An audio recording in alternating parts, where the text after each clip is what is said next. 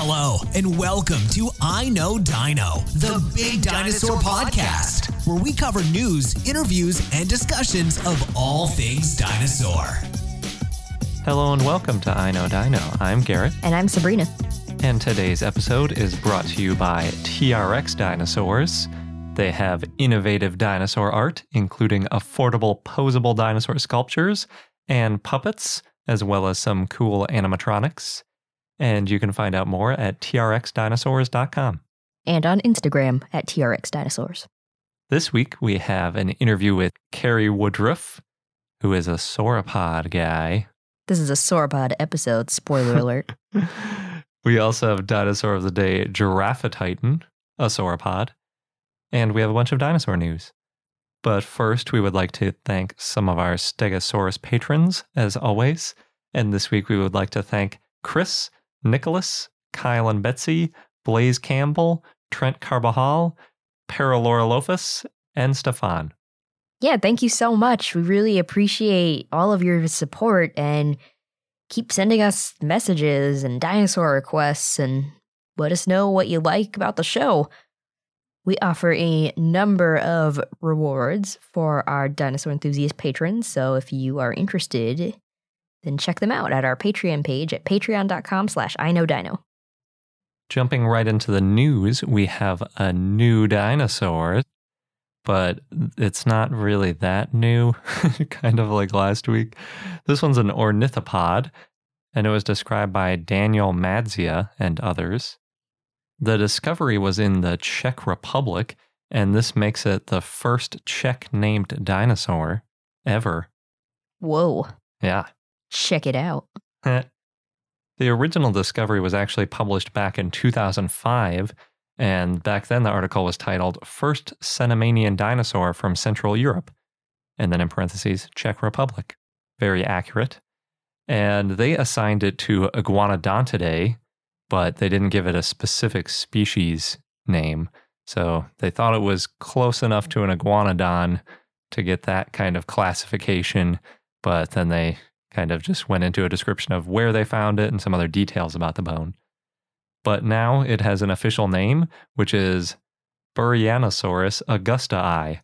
And Burianosaurus Is is not iguanodon. correct.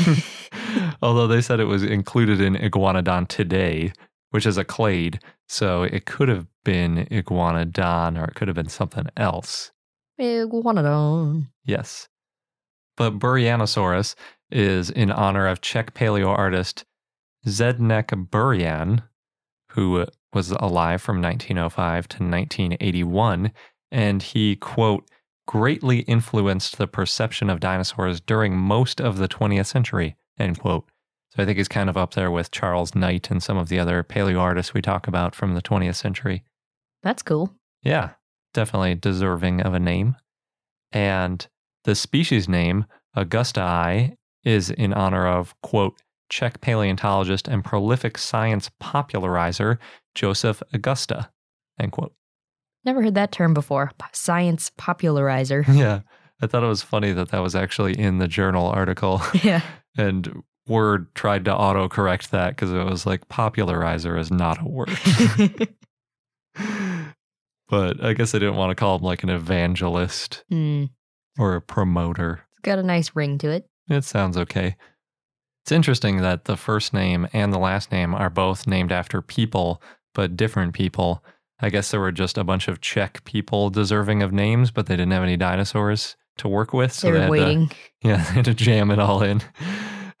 so Burianosaurus is from the Cenomanian about 95 million years ago, and they only found the left femur as well as some other indeterminate pieces of bone, which is why originally they didn't name a dinosaur because a lot of times when you only find one bone, it's not enough to be diagnostic and really define a new dinosaur because it could just be a femur of something else you found, or you might just leave it open for when a more complete dinosaur is found later and you can kind of get a better idea of what a good name might be. and on top of that, a lot of times animals that are named after one bone are later kind of thrown away because they decide that it's not diagnostic enough to really stand up to the scrutiny of other skeletons that have too much in common with that bone. So the femur is about 40 centimeters or 16 inches long, which is pretty short for a dinosaur, especially for an herbivorous dinosaur, which tend to be kind of big. And if you think about it, your own femur, that's from your knee to your hip socket, is likely longer than 16 inches, I would say. I think mine's probably longer than that. I don't know about mine. Maybe. I mean, it doesn't seem that large for a, a femur. You see some of those sauropod femurs that are six, seven feet long. Well, if only we could have sauropod femurs. it's bigger than you, though. they did a thin slice on the bone to do some histology, and they found that it was relatively compact bone, which means that it had more or less finished growing and it was probably a young adult. So even though that femur is kind of small, it's probably about as big as it was going to get. The original analysis called it an iguanodontid, which means it was inside ankylopollexia. But the new analysis actually put it outside of ankylopollexia. And this is the first time I had seen ankylopollexia, but it is not related to ankylosauria, unfortunately, although the word is related to it. They both have that root of ankylo, which means stiff. And in this case, the pollexia is thumb, so it's stiff thumb. and, you know, iguanodontids have those thumb spikes in general, therefore stiff thumbs. But when they reanalyzed the bone for this paper, they recovered it fairly close to Muttaburrasaurus, which is pretty interesting since that's an Australian dinosaur. And we're in the Cretaceous, so this dinosaur was on an island in Europe. So it's pretty far away for that sort of relation, although Muttaburrasaurus was quite a bit earlier. So we're probably just missing fossils in between the two of them. Like I just hinted at, it lived on the coast of an archipelago, and it looks like it was near a salt marsh. And it was found about 70 kilometers or 40 miles southeast of Prague. And it was very close to a city called Kutna Hora, Hmm. which Sabrina and I went to and checked out a Catholic chapel that's decorated with human bones. Yeah, it was an interesting experience. Yeah, it's pretty crazy. they also have a really old silver mine and some other interesting stuff. It's a cool town, definitely worth checking out. I was surprised to see that pop up. I was like, this name looks familiar. so I had to check into it. Since Burianosaurus is so small compared to its relatives, they propose that it might be an insular dwarf, which means basically that it was under the pressures of island dwarfism and shrinking due to either a lack of food or other pressures local to that area. And I tried to get a ballpark estimate of how big it is. It's probably about 10 feet or three meters long, as best I can tell.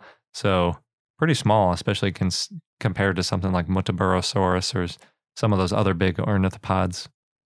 But now the Czech Republic has a dinosaur, That's cool. even if it's only one femur. That's something. Yeah, it was enough to make a bunch of paleo art. Next, a fossilized nest of a new kind of dinosaur egg has been found in China, specifically the Xiaoning County in Anhui province. The fossils are from the late Cretaceous and they've been named the Xiaoning umbrella shaped eggs after their shape in the rock that they made. The fossils were preserved in Anhui's quote unquote red beds, which are layers of red hued sandstone, shale, and limestone. It sounds like a pretty cool find. Yeah. Next, there's a couple of scientists who are arguing that there was not actually a mass extinction at the end of the Triassic, which is often thought of as the third largest of the five largest extinctions on Earth. Hmm. Instead, Lawrence Tanner and his colleague Spencer Lucas said that they think that there's a little more to that story, and that yes, there was an environmental crisis with a lot of upheaval, but it took tens of millions of years, so it would have been a series of extinctions instead of a single mass extinction. So we are recording a little bit early, but they're making their case at the end of October at the annual meeting of the Geological Society of America in Seattle. And if they're right, then we may have to rethink what we know about the early evolution of dinosaurs, because there's that whole idea that that mass extinction event led to the rise of dinosaurs.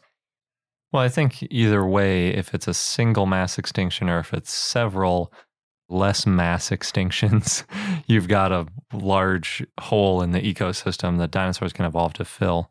So it probably wouldn't affect them that much. Uh, could be, but Lucas also said that there were large dinosaur like footprints from before this extinction event or series of extinction events. So could be interesting to explore. Yeah. Yeah, if we hear more about what comes of this debate, we'll keep you posted.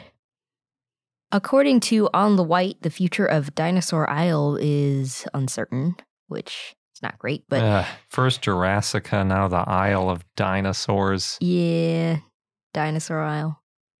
So the Isle of Wight Council is looking for a, a development partner or consortia to take over Dinosaur Isle. And interestingly, the Friends of Dinosaur Isle, which is a group of people who want to keep the Dinosaur Isle Museum around, have offered to take over before, and they've been trying to for the last eight years, but for one reason or another, the council hasn't allowed this to happen. And they haven't responded as to why they haven't allowed this yet. Dinosaur Isle was the first purpose built dinosaur museum in the UK, and it was built in 2001, and at the time cost 2.7 million pounds. And we'll keep tabs on this story, and hopefully, we'll hear more about the future plans soon. Next, the New York Times reported on what's going on near Dinosaur National Monument in Utah. So basically, this December, the Bureau of Land Management will auction gas and oil drilling rights on 140 square miles or 94,000 acres of land, some of them which are very close to Dinosaur National Monument. From the visitor center, you'll be able to see drill rigs and pump jacks, though they will make an effort to reduce noise and minimize visibility of the drilling. There's a lot of concern over the dust and night lights, air and water pollution, and threats to endangered species. And as you can imagine, there's a lot of debate on both sides, so it'll be interesting to see what happens there. At least they haven't started drilling on any of those federal lands that are designated as national parks or forests or any of those things yet. Yeah, they mentioned at SVP that that was a concern, right? Yeah. Basically shrinking some of the parks or undoing their park status to Mhm. potentially open them up for this kind of thing. That's true. So, another story for us to keep tabs on. In more fun news, Brookgreen Gardens in South Carolina has a new dinosaur exhibit open now until April 29th, and it's called Dinosaurs. and yes, with an exclamation mark. It has life size dinosaurs of juveniles and adults. 11 of them are animatronic. They've got Ankylosaurus, Stegosaurus, Triceratops, and there's also a custom built life size juvenile hadrosaur that visitors can dissect, which means that you can pull out their bones and organs to learn more about it. That Huh. sounds really cool. There's also a dig site that teaches people how paleontologists excavate and lets kids uncover fossils. And there's baby dinosaurs on display. Tickets cost $8 for adults, $4 for kids ages 3 to 12, and it's free for kids under 3. In Scottsdale, Arizona, the Scottsdale Entertainment Complex is opening an interactive indoor dinosaur world on Black Friday, November 24th. There's going to be 50 life size dinosaurs Velociraptor, Triceratops, T Rex, as well as a fossil dig, an obstacle course where you climb over dinosaur eggs and bones, and then you climb the back of a dinosaur head hmm. as part of it, and nine what they call dinosaur islands with touch screens that show facts about dinosaurs from different time periods. Tickets for that cost $24.95 for adults, $17.95 for kids ages 3 to 11. It sounds like there's also an exhibit that takes about 90 minutes to walk through, and you can reserve times to attend at pangealandofthedinosaurs.com. In Rosewood, Queensland, in Australia, City Councillor David Pahlke, I believe is how you say his name, he's getting a giant dinosaur built for Johnston Park. It's going to be a dinosaur with babies and eggs and an accompanying educational story of some sort. And the goal is to have it built by April or May of next year. It's going to cost $120,000, and the idea is to help teach people about the fossils of Queensland. Although, based on what I read, it wasn't clear yet which dinosaur it will be, but I'm guessing some sort of carnivore, especially with the babies and eggs. Oh, really? I was thinking that meant that it was going to be something like a Maiasaura. Probably some kind of dinosaur that's been found in Queensland, but Maybe Muttaburrasaurus. I don't remember if Muttaburra is in Queensland or not. I would guess Australovenator, but I also don't remember if that was Queensland specific. kind of brush up on our Australia dinosaurs, Yeah. apparently. At least we could name a couple. Yeah. Next, there's a new game involving dinosaurs out on iOS. It's called Smash Up. It actually started as a tabletop game, and now there's a digital version. And the game involves dinosaurs, ninjas, pirates, robots, and zombies on cards, and you shuffle the cards together and use them to take down your opponents. And Garrett, I think we played the tabletop version We did. years ago. Yeah. Yeah, so now you can play it digitally. I think I got to play as the dinosaurs if I remember correctly. Yeah, it's all very random. and last, Earth Touch News posted a great article called The Punny, the Peculiar, and the Unpronounceable The Best Prehistoric Animal Names. Hmm. I really like that title. So, not all of them are dinosaur names. They include a trilobite named Han Solo and a turtle named Ninjemys, which means the Ninja Turtle. But the dinosaurs named include Beibeilong, which means baby dragon, and refers to baby Louie, a dinosaur embryo. And they also include ornithomimosaurs in general, the bird mimic dinosaurs, which are kind of funny when you think about them, since birds came after dinosaurs. Yep. And before we get into our interview with Cary Woodruff, which was amazing because we talked about sauropods, we have another word from our sponsor, TRX Dinosaurs.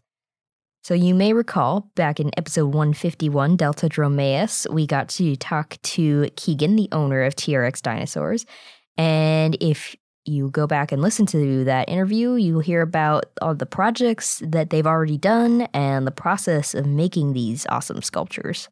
It's a lot of work involved, but the results are really great.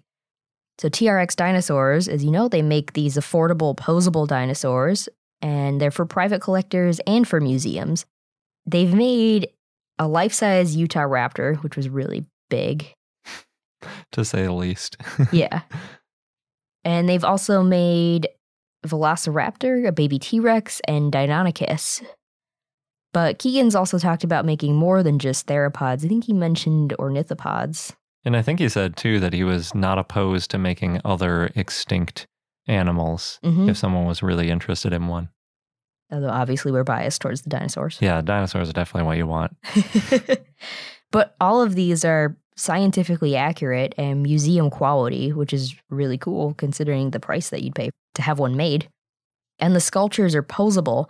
So on Instagram, there's this really great photo of one of a work in progress velociraptor that is looking like it's going to pounce on Keegan's cat. yeah, that's pretty funny. Yeah. And TRX Dinosaurs also makes puppets, as we mentioned, and they're very kid friendly. All the kids we saw interacting with them love them. Oh, yeah. And he said too that he made the teeth really squishy and soft because kids have the instinct to shove their hand into the dinosaur's mouth Yeah. for some reason. That's probably what I would have done as a kid too. So I guess I shouldn't be too judgmental, but it's a pretty bad instinct. if you know it's a puppet, yeah. It's Do they though? Probably. anyway, if you want to learn more, you can go to their website at trxdinosaurs.com or check out their Instagram at trxdinosaurs, where you can see all the work in progress stuff. And now we're going to go on to our interview with Cary Woodruff. Today, we're joined by Cary Woodruff, Director of Paleontology at Great Plains Dinosaur Museum in Malta, Montana, and also a PhD candidate at the University of Toronto. And Cary specializes in sauropods, which is awesome, and recently published a paper about how diplodocids grow. So, with this most recent research, you examined over 20 individuals and then analyzed how they grew. So, what did you look at? Were you looking for anything specific? in a way, no. What we were trying to do was just sample as many specimens as we could and look at basically as many things as we could, looking at features morphologically, so the shape of the bones, and then looking also histologically, so the, the microscopic anatomy of the bones themselves, looking at the shape and the inside of all of these different kinds of bones from all over the skeleton from all these different individuals from hopefully what we were hoping would be different growth stages. And that way we could just try to get a better understanding of how the animals collectively grew up. Cool. And so I know you looked at mostly Apatosaurus and Diplodocus. How did you decide that those were the ones that you wanted to study? So Apatosaurus and Diplodocus come from, you know, the famous Morrison Formation of Western uh, U.S. Mhm. It's you know, one of the most heavily excavated and most heavily studied dinosaur-bearing formations in the world. You know, it's been continuously excavated you know, since the late uh, 1880s. And if you go into, at least I can say this, you know, any dinosaur museum in North America, you'll find at least a bone from the Morrison Formation. so a lot of material out there. And because Diplodocus and the Apatosaurus are so common, you know, I'm really interested in the, you know, the group that Apatosaurus and Diplodocus are a part of. So Diplodocoidea and Diplodocidae, you know, fancy family names. Mm-hmm. They were, you know, Diplodocus and Apatosaurus are the two most common Diplodocids, especially just because there's so much material of Apatosaurus and Diplodocus in museums across the country.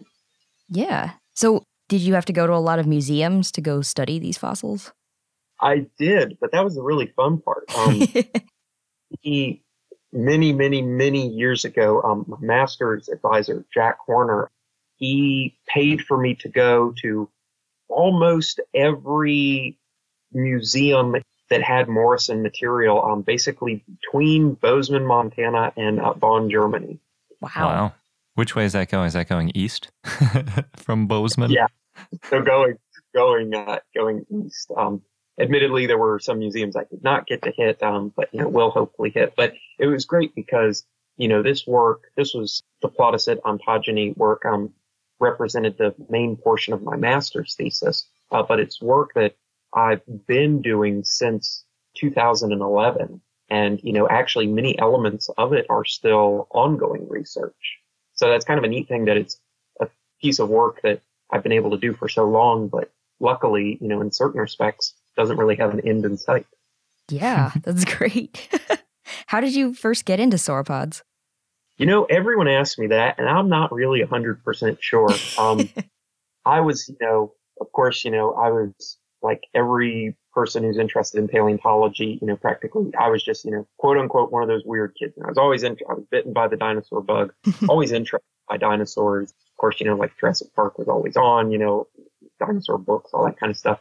And sort of like every, you know, diehard, you know, dinosaur fanboy, I was obsessed with theropods. And then somehow that switched, uh, when I got to college.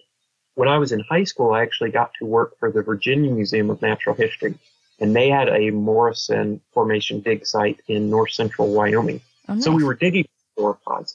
So that was my first experience with them, but it wasn't some sort of, you know, epiphany with, oh my gosh, there's this even cooler group of dinosaurs out there. Um, it, it just, I, I don't know really when it changed, but, you know, I started researching sauropods and, you know, there are a lot of people studying theropods, but compared to other scientific disciplines, you know, paleontology is a very small pool of people. So we know everyone in our discipline and especially the smaller of a group you start working in, the closer you know everyone even more. So there really aren't that many people working in sauropods, really in the scheme of things. Mhm. And I just started reading a lot of previous work that had been done on sauropods.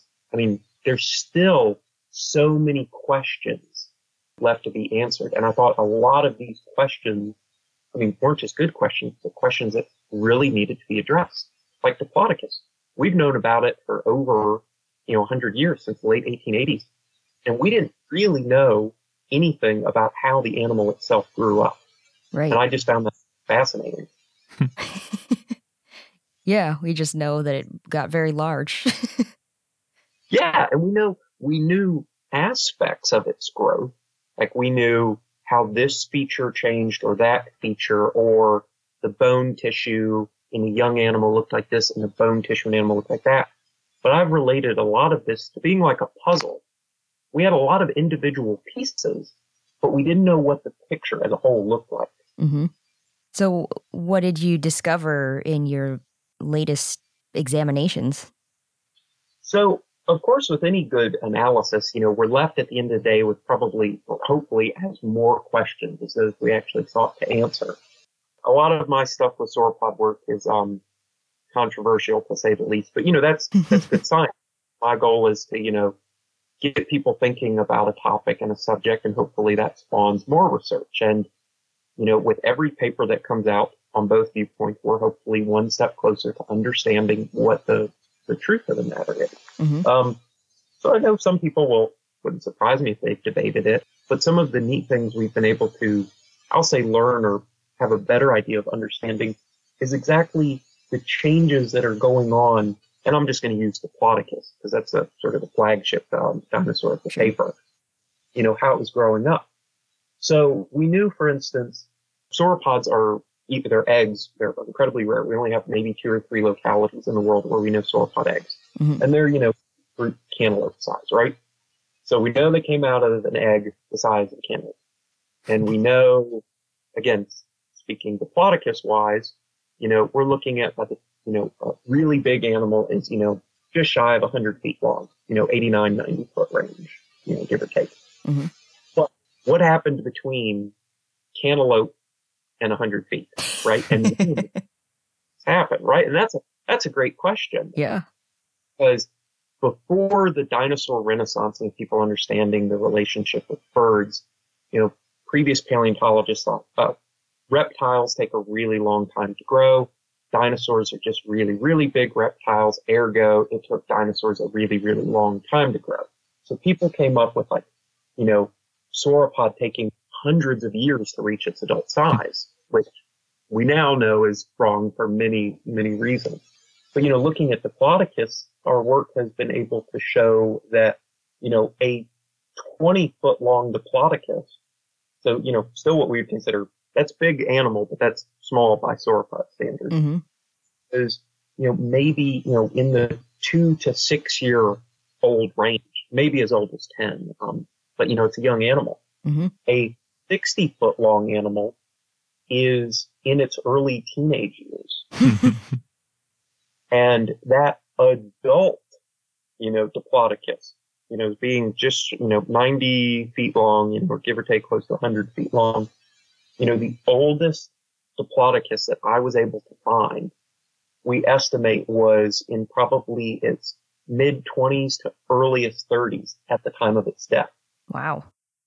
And they're still, even though we have a lot of, we had a lot of specimens we were able to analyze, there were still a lot of size ranges we didn't have and a lot of big gaps in that picture. hmm But we, you know, we could basically say cantaloupe to 100 feet long took 30 years.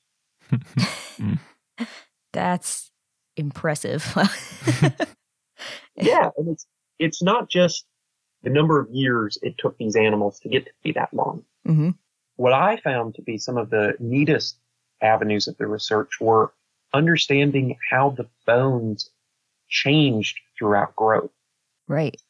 So again, this is albeit some of the more contentious points, but previously, again, this is kind of basically pre-dinosaur renaissance to just immediately post-dinosaur renaissance people thought that dinosaurs were largely we would uh, consider you know isometric. They grew, you know, a baby other than the size, a baby looked just like an adult, right? All it did was it just got bigger throughout its life.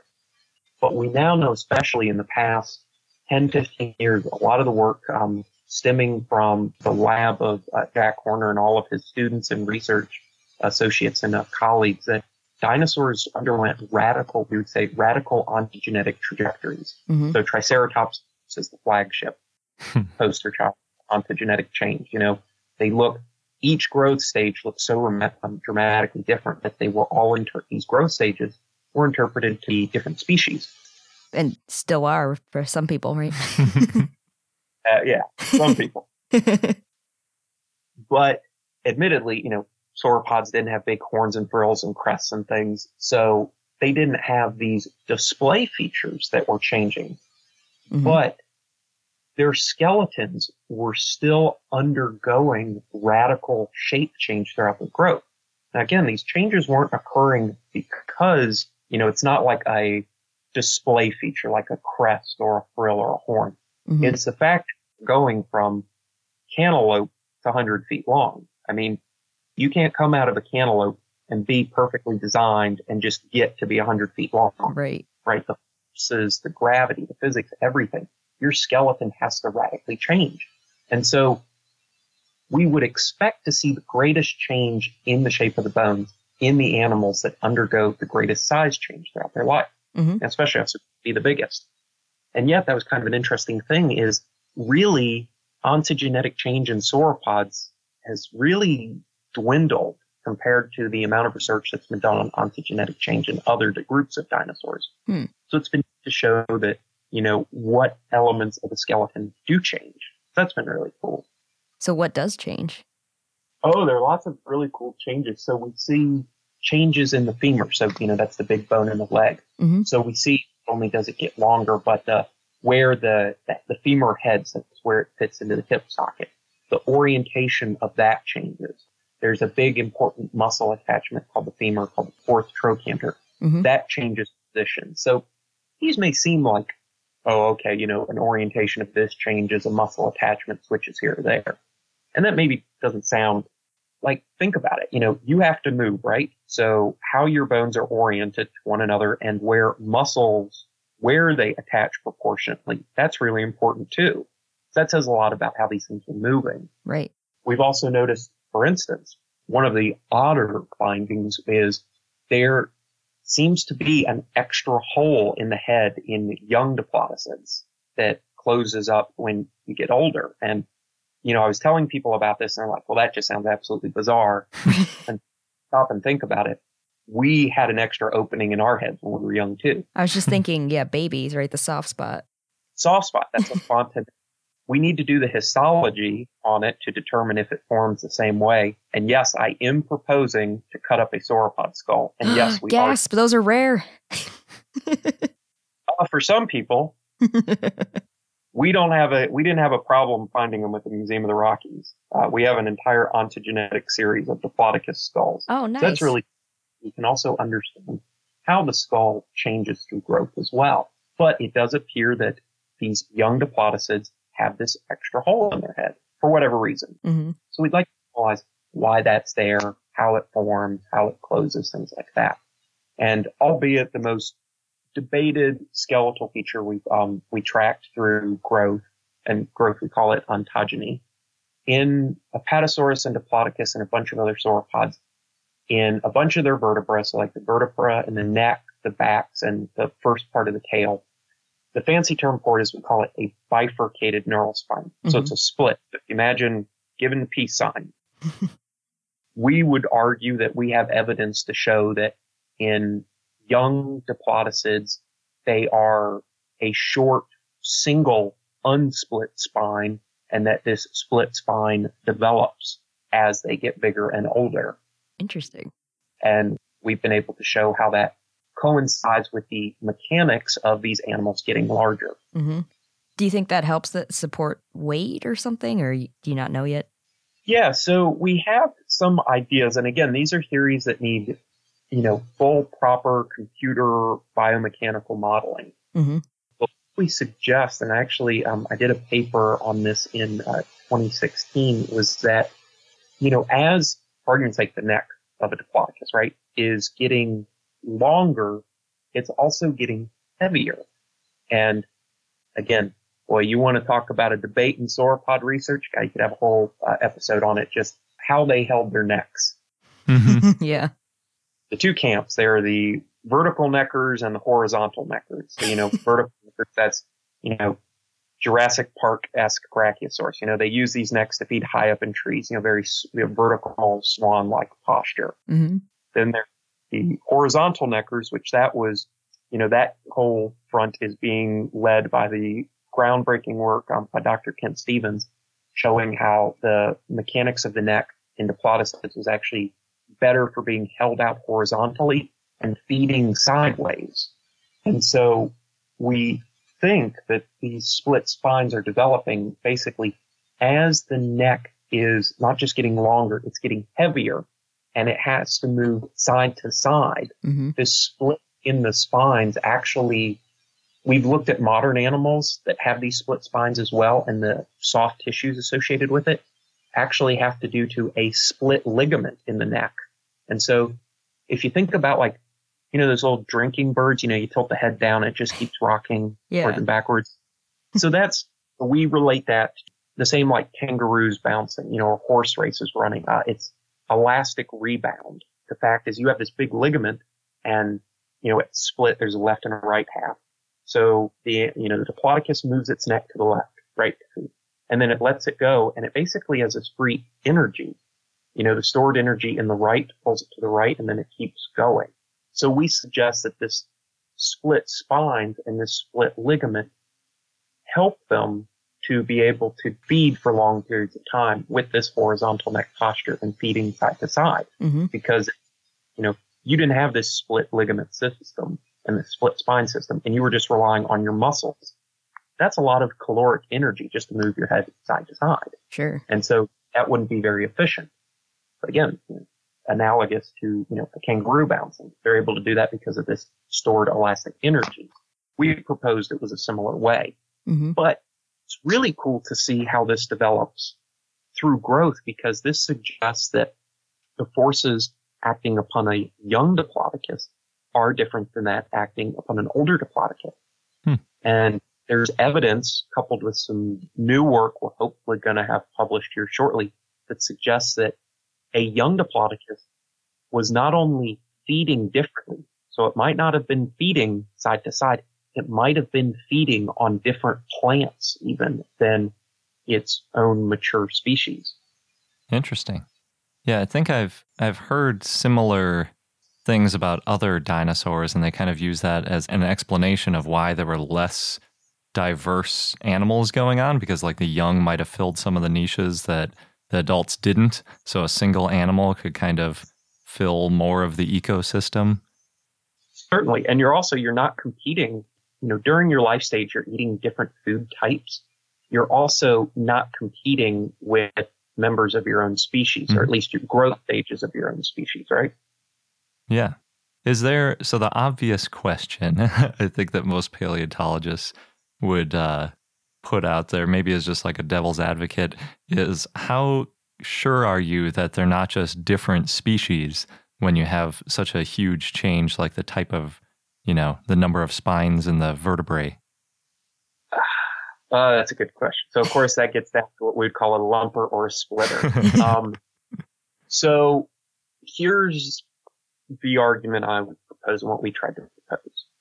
Now, you know, sauropods and again, Morrison sauropods are really common, but it's actually, it was really hard to find all of the same bones that we could compare in all of the same animals. That Mhm. was incredibly hard. And once you start winnowing down like what specific bone you're looking at, like, oh, I want to look at neck vertebra eight, right? that gets really hard because then you got to find every one of them that's a neck vertebra eight from all these size ranges. So there's a lot of size ranges you miss. So what we did in this analysis was, you know, it was really tempting at times. Like let's just say you saw a, a femur, so the big thigh bone, and it was a meter long. So, you know, that's like a little over three feet, right? Mhm. You know, that, that's small by sauropod standards. And, and then you'd have a, a femur that was two meters long, right? So, you know, twice the length. You'd want to just initially say, oh, the small one is from a young animal and the big one is from a big animal, right? That's our basic, you know, human assumption is just to correlate size to age. Yeah. But, you know, Shaq and Mini Me are human examples that just disprove that, right? you know, Shaquille O'Neal isn't the oldest human being on the planet. I guess that would be Yao Ming as well. Um, so we know that there's a loose correlation to size and age, but it's not a rule. So what we did in this analysis is we just looked at all the bones, right? And Mhm. that was the great about doing the histology. So people have tried to argue, like if you look at mammals, for instance, like the ends of the limb bones, we know in mammals, those fuse, the ends of the limb bones fuse as the animal gets older. Mhm. So if you have unfused ends of the limb bones, you know you have a young mammal, right? So people have tried to correlate similar things to dinosaurs. But the big problem is we can't watch that dinosaur grow up. We don't know. And as of course, as Jack Horner would famously say, um, you know, we have a very mammal centric viewpoint of dinosaurs. Um, right. Our mammals. Therefore, when we're studying something, we try to give it mammal-like tendencies or associations. You know, we can look at birds, but birds do a lot of really weird things. And so people have tried to argue with dinosaurs, oh, size correlates to age or, oh, if this thing fuses, it must be an adult. And if that thing's not fused, it's young. But the fact of the matter is the demonstratively proven way to determine a dinosaur's maturity, at least, is to look at it under the microscope. So make a histologic slide. Mhm. Um, we tried to histologically sample as many elements as we could. And that's really debated. So, you know, I don't know, you know, in the past if y'all have covered histology or, you know, even the general audience listening, you know, how background everyone has with histology. But, you know, if you cut certain bones from certain animals, you know, some mammal bones, you know, limb bones like a femur, and you cut it in half, just like a tree cut down, you know, if you look at the tree stump, you'll see these lines. And these lines correlate to yearly growth marks. Mhm. And we've done this in modern animals. We can see this and we know that these lines correlate to some kind of yearly signal. And so we presume that, you know, we see similar lines in the dinosaur bone. These are growth lines. There's even debate within that, you know, but we can look at that. Mhm. There's also wonderful, just like the top sauropod histology work comes out of Germany from the lab of Dr. Martin Sander, showing that, you know, not only can we determine the age, but if you look at the bone tissue, so doesn't matter what kind of animal it is, young animals have a bone tissue that looks very different from older animals. Hmm. And so um, Nicole Klein and Martin Sander came up with this great way of basically mapping the maturity of sauropod bone tissue from least mature to fully mature. So even though that way they couldn't tell, oh, this individual was blank years old when it died, they could look at a couple specimens and pick which ones were either more or less mature. So what we did with the sauropods, we analyzed is, you know, we'd see this bone. We wouldn't want to have a preconceived notion about whether or not it was a young animal or an old animal. Mhm. And then if we could, we histologically sampled it. And from doing all of that, we were able to then look at the shape and the microanatomy on the inside of the bone and try to determine if yes, it was a small bone because it actually did come from a young animal. So what we ended up doing when we sort of sampled this gamut of different features histologically and morphologically, because in the past, a lot of times people have done just histologic analyses or morphologic analyses. Mhm. And the, the debate has ebbed and flowed. Is one superior than the other? But we did this combined approach and what we wanted to see was groupings. Now, we all grew up, you know, we know that growth is developmental. You know, there aren't these strict demarcations. You know, you don't go, it's not strictly A to B to C to D.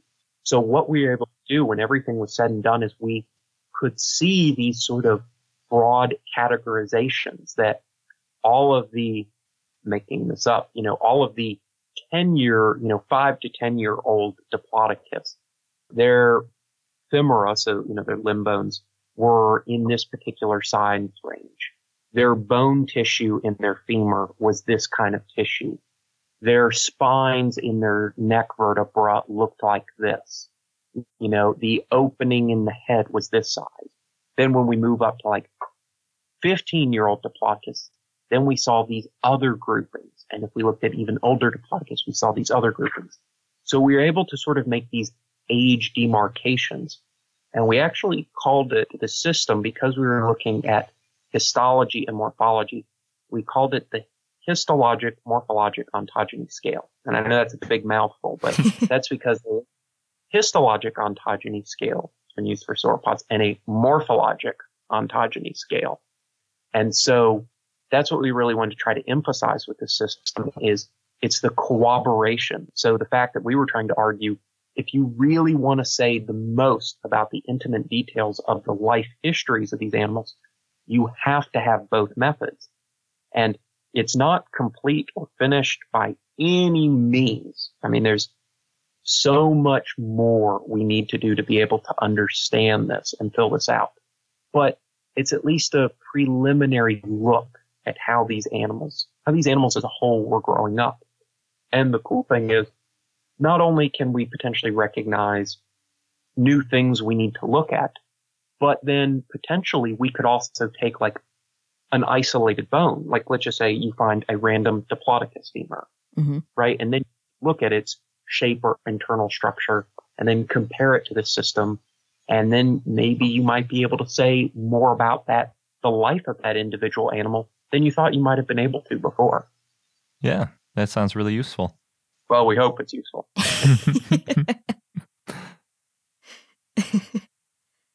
yeah, that's all really great. And yeah, I hadn't really thought about before how little we knew about growth rates of these types of animals.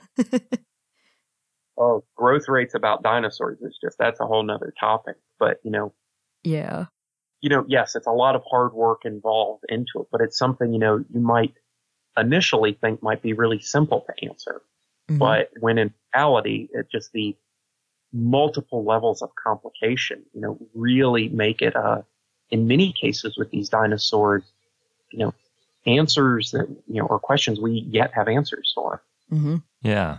Did you get lucky and have any like bone beds with multiple ages from the same thing, or did you have to do them all individually all over the place? A little bit of both. So again, luckily, because the Morrison formation has been sampled for so long, there was a lot of material out there. Mm-hmm. So I could like basic measurements, things like that I could do. Now, admittedly, when it comes time to going to a museum and saying, Hey, I'd like to chop your dinosaur, I'm wee bit hesitant than others, but that has been changing. You know, some people want to call histology destructive sampling because you're destroying a bit of it. Mm-hmm. We conversely call it enhanced sampling. And of course, our argument would be if you can learn more about that individual animal by looking at the inside of its bones than you could just looking at the outside, isn't that enhancing our knowledge about that one? That's a good um, spin, yeah. many around the world are becoming way more proactive on histology. So there was actually a lot of material already sampled I could use, and a lot of museums let me cut up really important specimens. So like the Carnegie Museum of Natural History mm-hmm. let me sample the paratype of Diplodocus carnegii. So that's the second one ever found. Oh, um, nice. Really important specimen. The New Mexico Museum of Natural History let me sample quote unquote Seismosaurus. Uh, now we know it's Diplodocus hallorum. Um, so a lot of museums let me do it. It is a bit easier. Again, I was at the Museum of the Rockies, you know, with Jack Horner. So, I mean, we could just cut up anything that was ours mm-hmm. and actually collect sauropods. Um, everyone thinks that Museum of the Rockies has, you know, oh, they just have T-Rex and Triceratops. But to toot our horn, um, we actually have one of the greatest uh, growth series of sauropods that, I mean, I'm sure this is biased, at least me saying it, but uh, that I've seen at any collection in the world. So we have a quarry that we were collecting from that was just outside of Bozeman, where we were getting largely complete, nearly fully complete skeletons of immature Diplodocus specimens. Oh, wow, wow. Nice.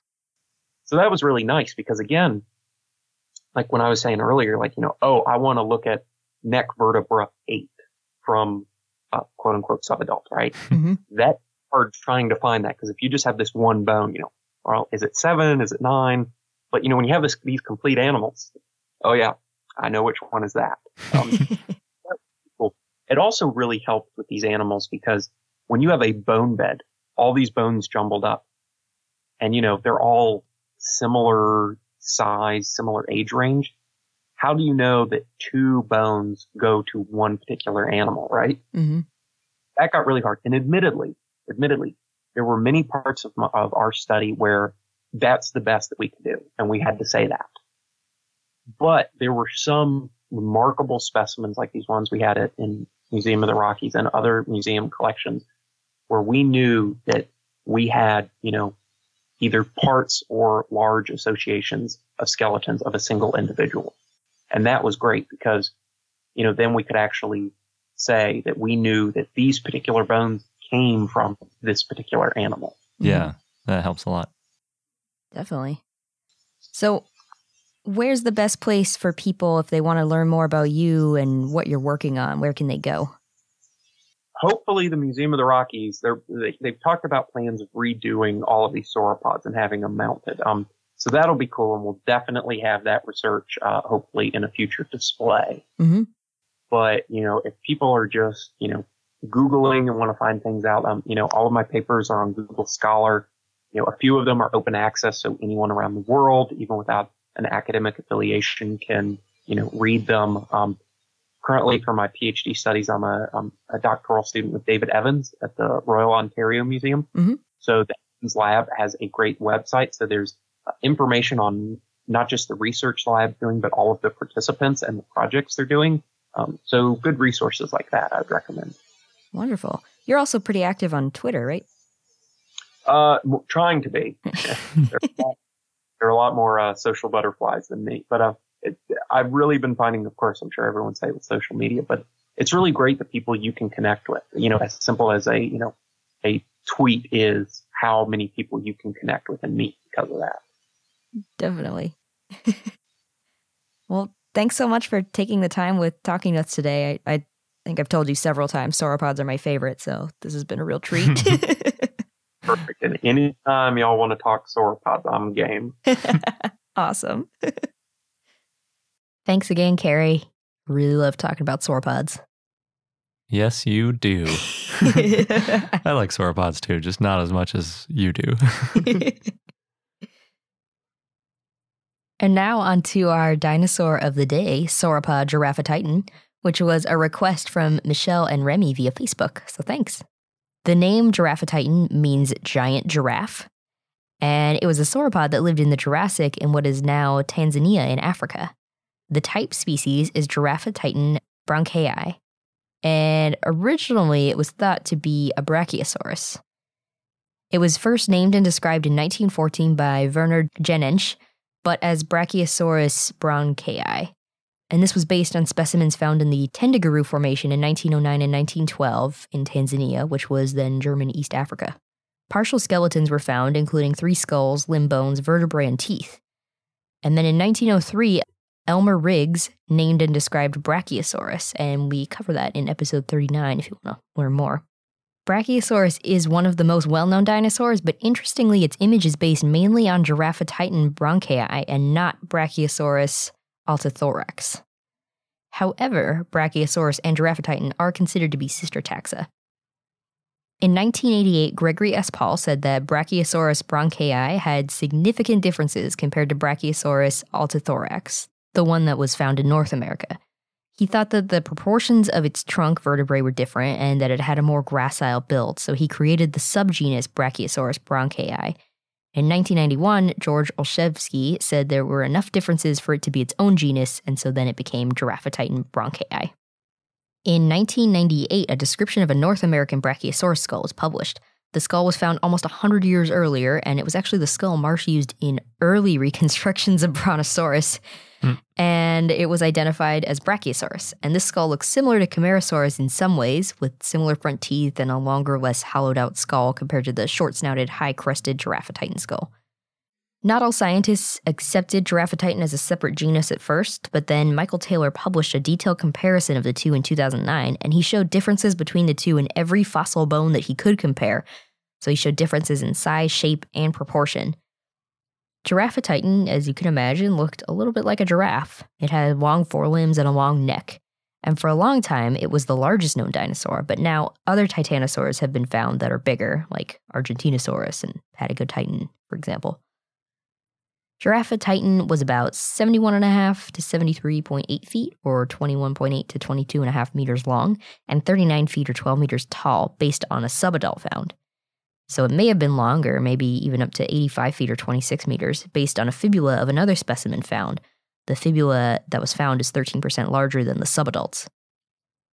Giraffatitan is estimated to weigh 23 to 39 tons, though it could have been larger, and estimates are based on the subadult. The skull had a high crest. For a long time, scientists thought that Giraffatitan's nostrils were on the top of its head.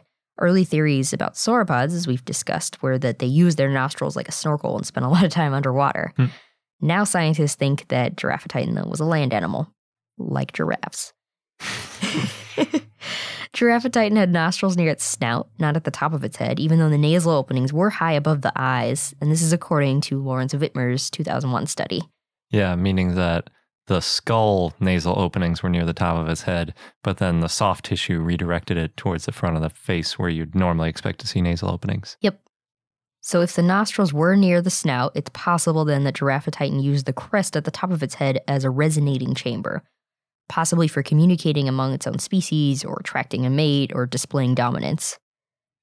Giraffatitan had spatulate teeth, looked like chisels, And there's been a hypothesis that Giraffatitan had a trunk, but Giraffatitan had wear and tear on its teeth that would have been from biting and tearing off plant matter and not from grinding, which would have been the case if it had had a trunk and used that to rip off branches and leaves and then ground up its food. Wonder why someone thought it would have a trunk. That would really make it look crazy. I couldn't find much information. yeah, it would just add even more pressure on that super long neck. like if you put a giraffe and an elephant together. yeah, weird. Yeah.